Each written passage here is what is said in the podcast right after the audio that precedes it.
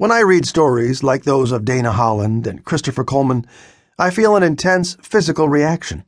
My stomach tightens. My breathing slows. My head shakes. I experience a profound yearning for justice.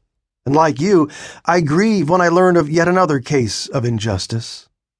R.C. Sproul expresses this well when he writes, Few things grieve the human soul more bitterly than the taste of injustice. It is one thing to feel the lash of the whip when we are guilty, but to be victims of punishment when we are innocent is exceedingly difficult to bear. We are wired this way by our God. We crave justice. We want what is right. We mourn the miscarriage of justice. We loathe what is wrong. This is a human thing. Yet, as we are painfully aware, far too often our human society falls short of justice. We sometimes don't get it right. The innocent, like Holland and Coleman, are convicted and punished. The guilty escape accountability. Systems designed to bring justice fail, and we find ourselves lamenting, Justice is far from us, and righteousness does not overtake us. We walk in gloom. We grope for the wall like the blind. We grope like those who have no eyes.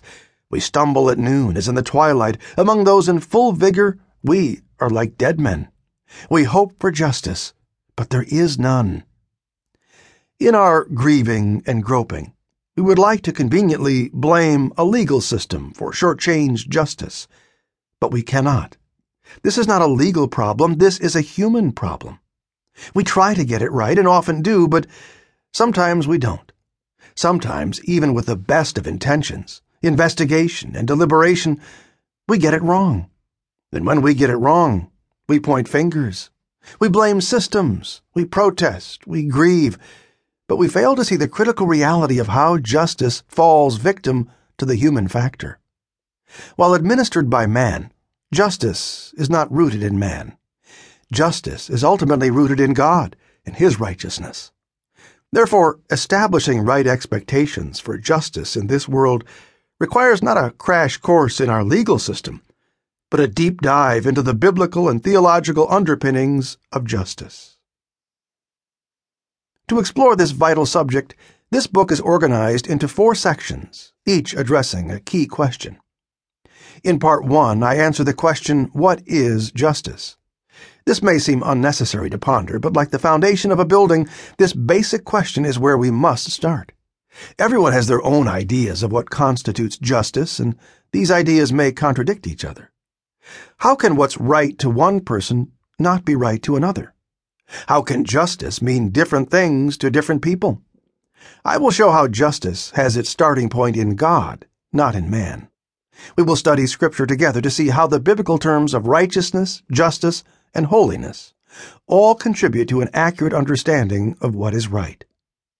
Part 2 asks the perennial question why is justice elusive?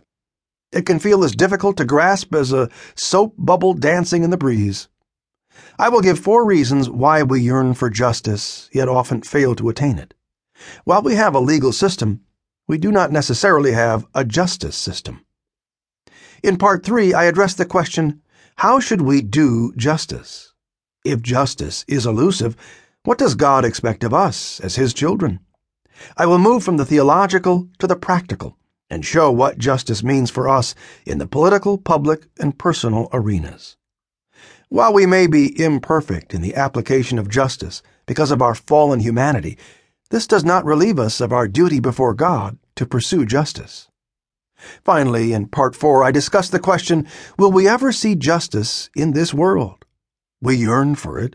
We long to see justice administered consistently and fairly for all Yet the drag of our depravity is an unwanted yoke skewing our judgment. More injustice, like that experienced by Dana Holland and Christopher Coleman, will unfortunately occur, and we need to correctly calibrate our expectations. In spite of this, there is hope. A different day is coming. God gives us the encouraging and comforting promise that one day, when the just King rules this world, justice will be perfectly and consistently enforced on the earth. While we wait for that day, we bear the responsibility and privilege to pursue justice to the best of our ability. I hope that this book's theological framework and practical ideas will assist you in this calling.